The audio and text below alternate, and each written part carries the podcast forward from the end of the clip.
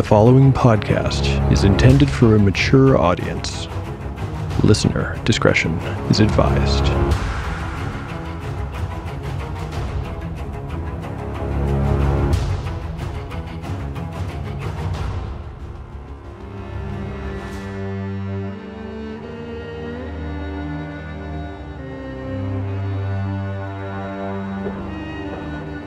Welcome back to Tale of the Manticore. Like the creature from which it takes its name, Tale of the Manticore is a mashup, a crossbreeding between two different species of storytelling. Here you will find the unpredictability of old school paper and dice games with the storycraft of a dark fantasy novel. No character is sacred, and no character will be spared if the dice decide their fate is at hand. The dice determine all. According to lore, the tail of a manticore is barbed with cruel iron spikes. There will be much pain in the days ahead.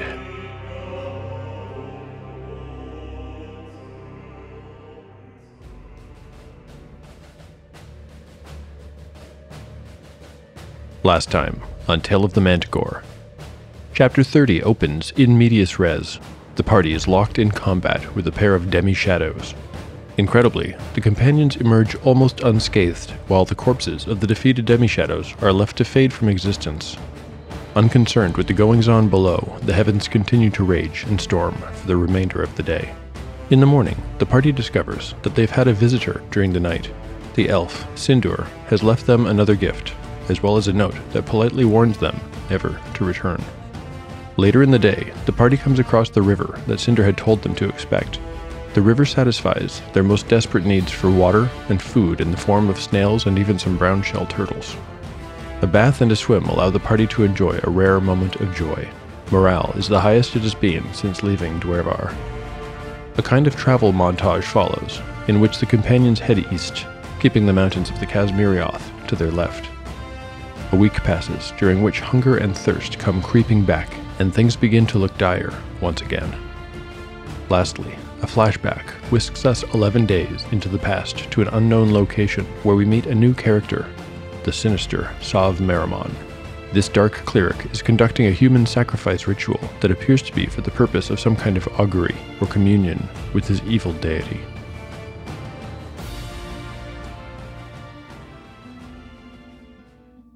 Chapter 31 Part 1 Day 40 Late morning. Elevation 1500 feet above sea level. Party status Harl 16 of 16 hit points.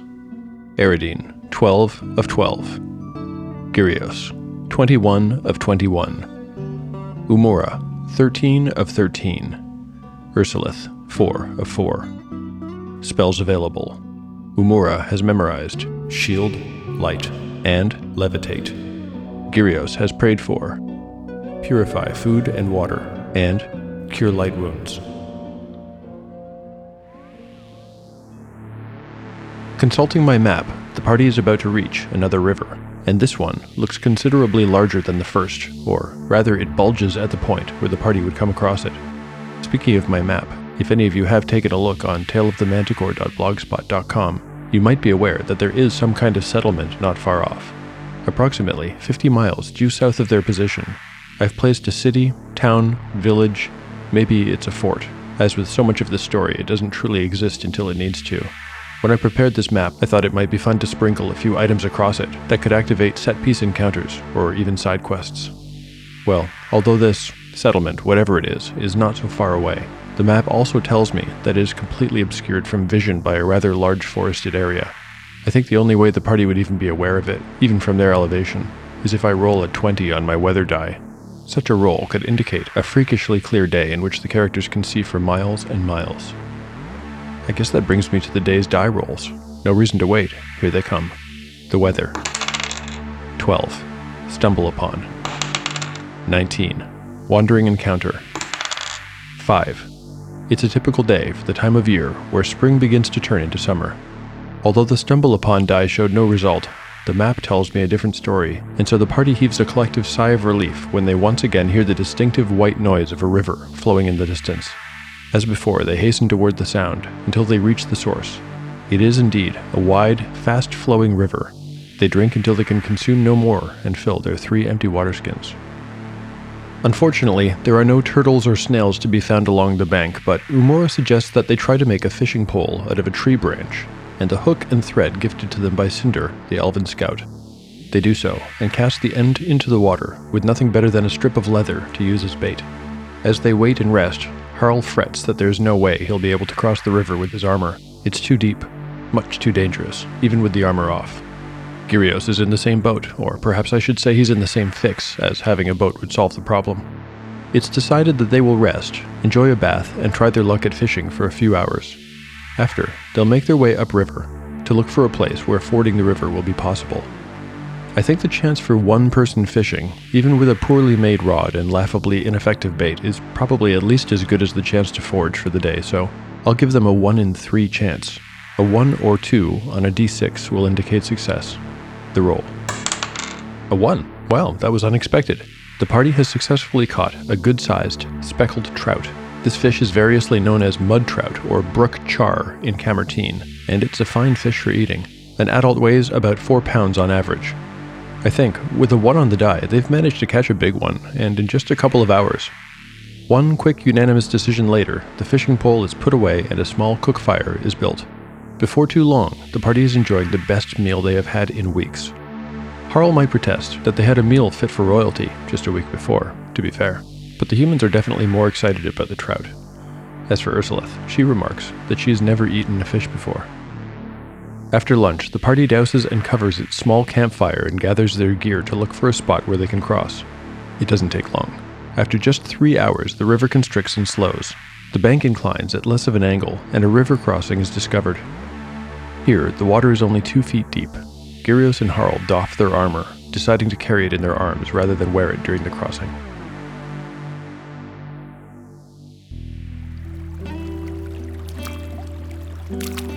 The river bottom was strewn with multicolored pebbles and smooth stones. They shifted and moved under the companions' feet as they waded slowly through the water.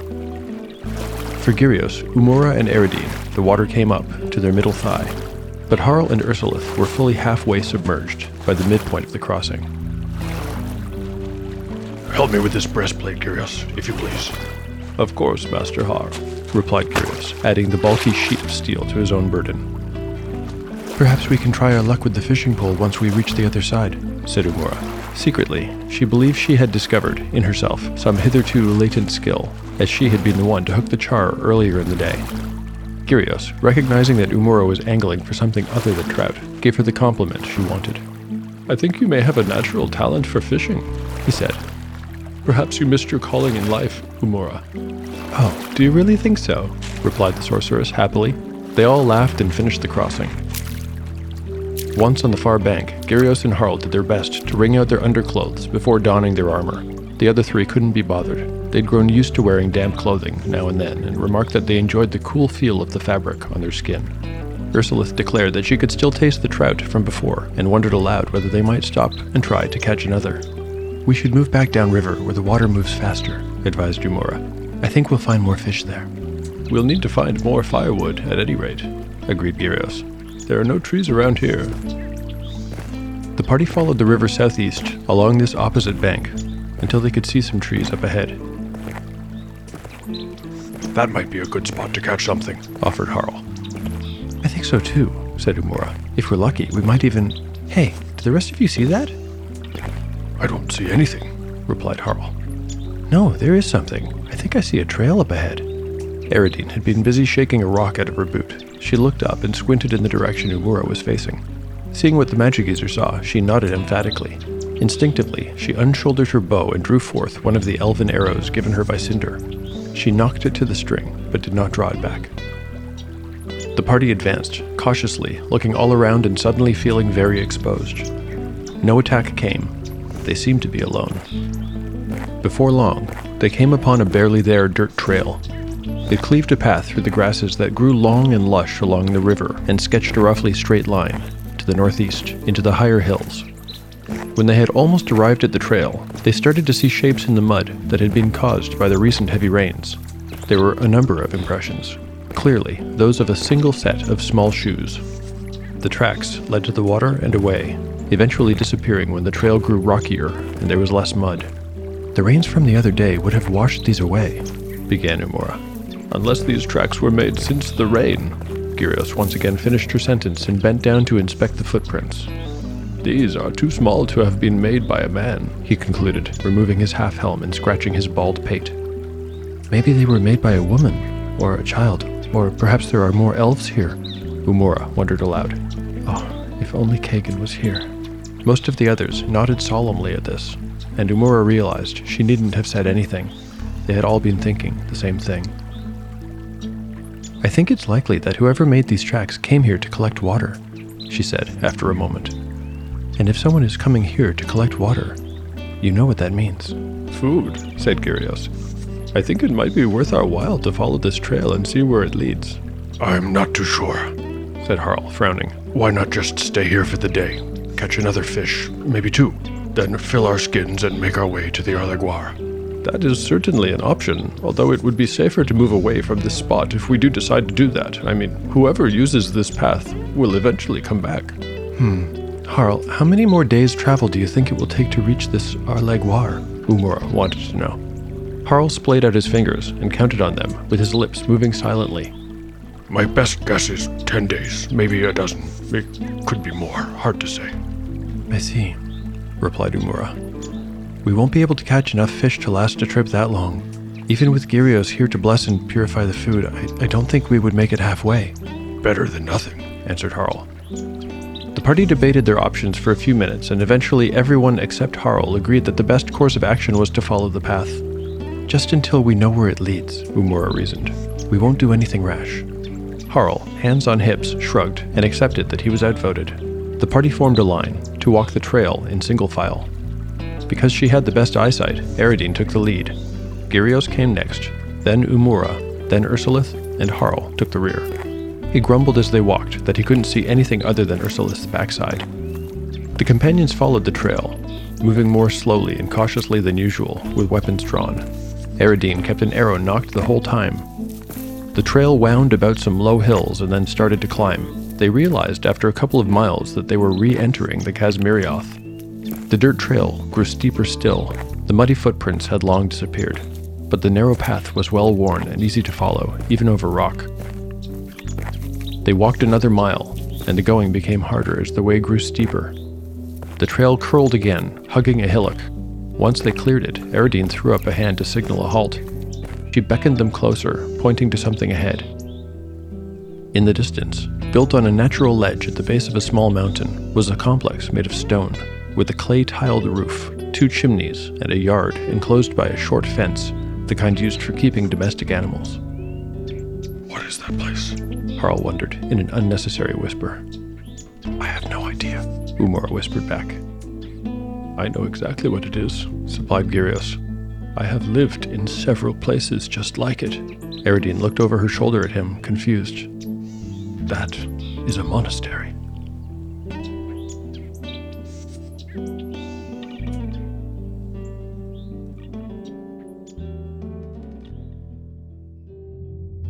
What would you do if I told you that the world is not what it seems? You're telling me that potato salad is the key to other worlds? Ha! It's not even the best side dish. And people are not who they appear to be.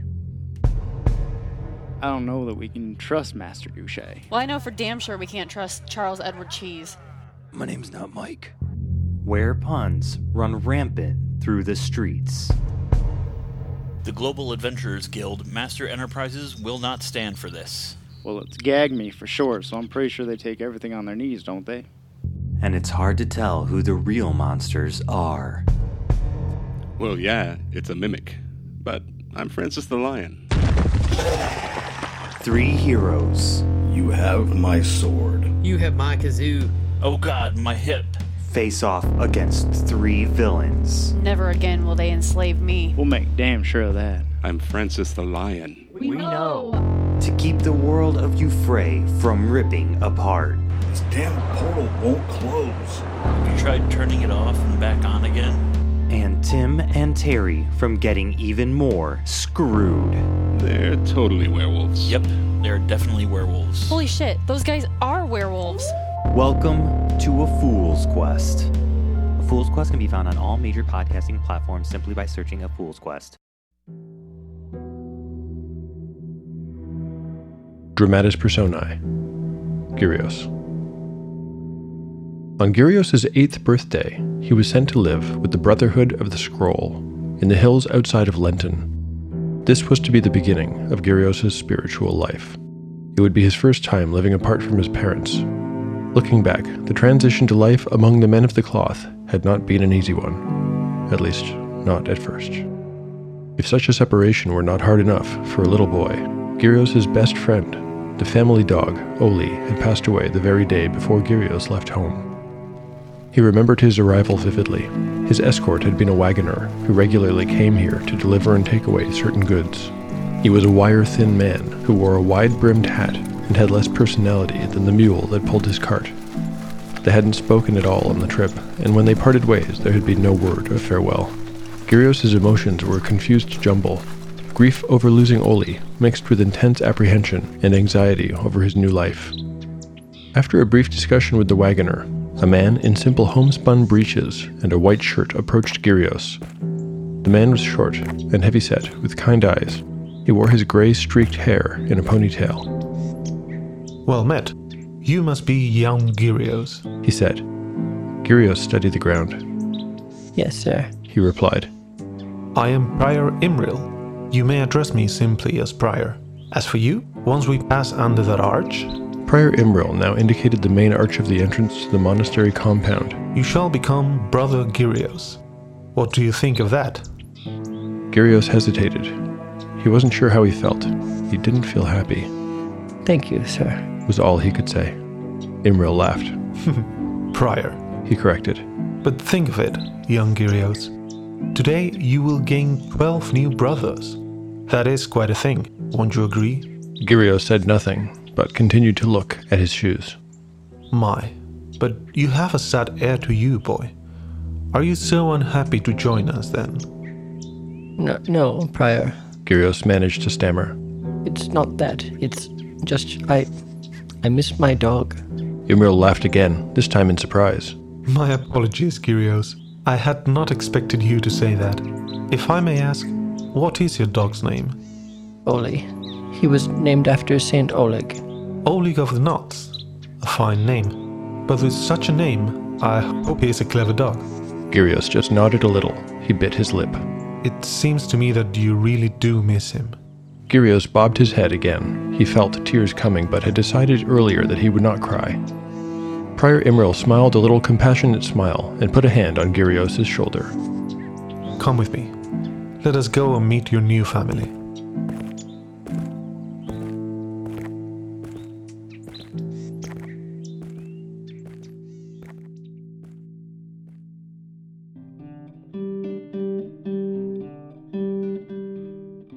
Episode 31, Part 2, Day 40, Sunset. Elevation 2,500 feet above sea level. Party status. The party status is unchanged. Upon seeing the monastery and considering that the sun was beginning to set, the party decided to make camp and investigate on the following day. Eridine had noticed that the structure bore two chimneys, and everyone agreed that the most prudent move would be to spend the evening watching them for smoke. If there were any monks living there, it was likely that they would see some. A place as large as this would be home to at least a half a dozen people, they reasoned, maybe more. Eventually, they would cook something. In addition, somehow, the idea of showing up as a group of uninvited strangers seemed more likely to yield a positive result if it were to be done in the light of morning rather than in darkness. Unfortunately, that meant yet another night sleeping on the rocky ground. Well, by now, Gyrios, Umura, and Eridine were almost used to it. Gyrios pressed his golden coin to his forehead and said his prayers as the sun set in a rather spectacular melting spray of orange and crimson behind the ridges of the Kazmirioth.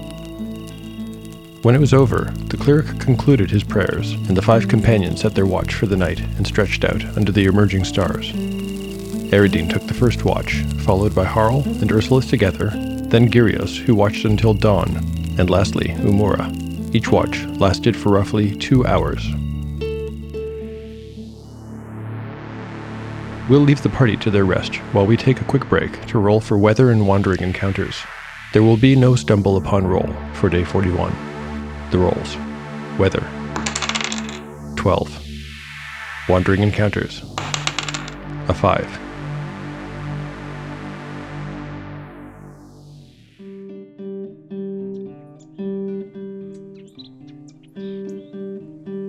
The new day was fresh and bright. Umura, content to read for an extra hour, let the others sleep in. Every now and then she looked up from her books to check on the chimneys, but, like the night before, there was no smoke. She saw no activity, no sign of life at all. One by one, her companions awoke. Eridine and Gyrios were sore and had slept poorly. Harl and Ursulith were fine. Once everyone was awake, there was no reason to stay put, and so they grabbed their packs and started walking toward the monastery. There's a kind of fenced off area to the right of the main structure, said Gyrios. If they keep goats or chickens, maybe we can buy some milk or eggs, said Umura hopefully. I would kill for some eggs. I hope someone is there, said Gyrios. There must be someone. We saw those tracks by the river. Hmm, puffed Harl. He was not happy to participate in what to his mind was an unnecessary diversion from their mission. Trust me, Harl, said Umura. We'll need supplies if we're to make it through the mountains. This is worth a try, repeated the dwarf. The party followed a little footpath down the side of a hill until they no longer had a full view of the monastery. The stone walls now loomed over them, silent and imposing. The path took them around the base of the natural ledge upon which the structure was built and then up a steep incline. As they crested the rise, they came very close to the rear of the building. There were slits in the stone wall which must have served as windows, but they were too high and the party could not see inside. Eridine offered to try and climb up, but the idea was vetoed when Gyrios pointed out that if anybody were to see a woman scaling the walls of their home, they would understandably be less inclined to trade with them. The path led to a churchyard and, further along, to a flimsy gate. The party approached cautiously. Gyrios considered calling out, but thought better of it and stayed silent. They entered the churchyard, still on the path. Headstones stuck up to either side. Each headstone was engraved with a different name, but shared a symbol in common. The symbol was a stylized face of a young woman with no eyes. Gyrios, do you recognize this image? asked Umura. I need to make a check to see if Gyrios has ever heard about the Sisters of Hope or their goddess, Hanavi, the Blind Maiden. BX Rules doesn't have anything in it like a knowledge religion check, but it's easy enough to just roll against Gyrios' wisdom score. I think this goddess is not especially well known in Marith, so I'll just make this a straight roll. Gyrios' wisdom score is a 14, so he'll need to roll that or less on a d20. Let's see. A 16. Looks like he's failed the check. No, I have never seen this symbol before. Gyrios had moved in to get a closer look at the headstones. There were about a dozen in all. But I can tell you this. I was wrong before. This is not a monastery. Look at the names engraved on these stones. Sister Akalinda, Sister Nerari, Sister Warail. They're all women. This place is a convent. I wonder how old it is, Umura wondered aloud, looking up at the stone building. It doesn't really seem that old to me. And notice that all these grave markers are standing straight. Look, that one even has fresh flowers on it. Umura was right. A sprig of small white blossoms had been set atop the headstone furthest from them and closest to the gate. Its petals were of a dusty white color. They might have missed it against the faded gray of the stone marker. That is pretty conclusive evidence that someone still lives here, I'd say. By now, Eridine had made her way to the gate. She gave it a push, and it swung inward on hinges that shrieked shrilly in protest. The sound knifed through the morning silence and sent a pair of birds to wing somewhere further up. They squawked in alarm and flew off. The party moved through the gate, one by one. Inside the fenced off area, they could see a small outhouse, a chicken coop, a shed, an empty water trough, and a doghouse. There was no dog present, but scattered here and there on the ground were the corpses of seven scrawny chickens and one rooster. There were two other corpses here as well a pair of goats, thin to the point of skeletal, but with bloated bellies and swollen black tongues which lolled from their mouths. Their dead goats' crazy eyes regarded the party members as they drew near. Ugh, Grunmug's mercy. What has happened here? asked Harl.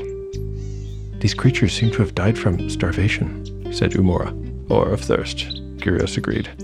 If somebody is here, why would they have allowed this to happen? It doesn't make sense, said Harl. Why fetch water from the river and then not give it to your animals? He scratched his beard. I'm beginning to like this less and less. Perhaps we should turn back. For some reason, they did not turn back. Instead, Umura moved to a single door set into the building's wall. This was clearly not the main entrance of the convent, but a service door used by whoever oversaw keeping these animals. Is it locked? Harl's face made it plain he hoped it was. Let's find out, replied Umura, and she twisted the doorknob.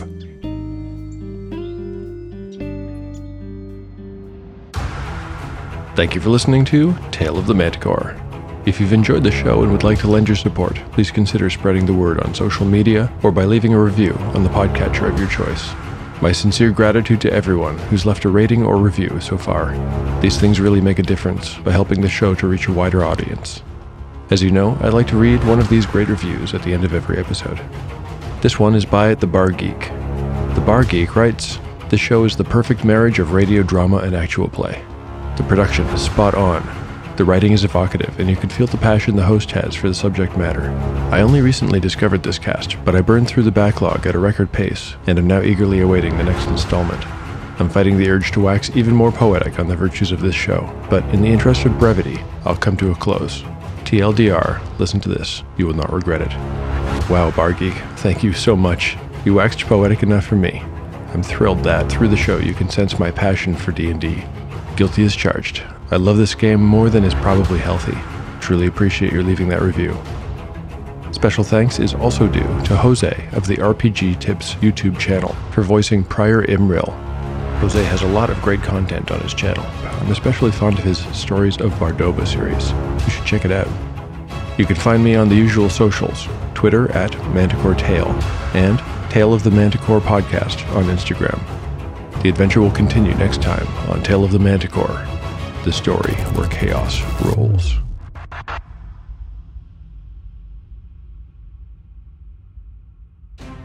Welcome to a world of myth and legends, inspired by the mythos of the Silk Roads. A place of wonder and mystery where the tales of heroes aren't being sung, they're being made. Welcome to Erian Well. You can experience the world in whichever way suits you. If you prefer self contained short form podcasts with a rotating cast, check out our Earth's Embers podcast. If you'd like a full campaign, then tune into Blood and Song, now available as a micro podcast. Join us at www.earthsembers.com for more details on both. And may the Great Mother guide you in all that you do.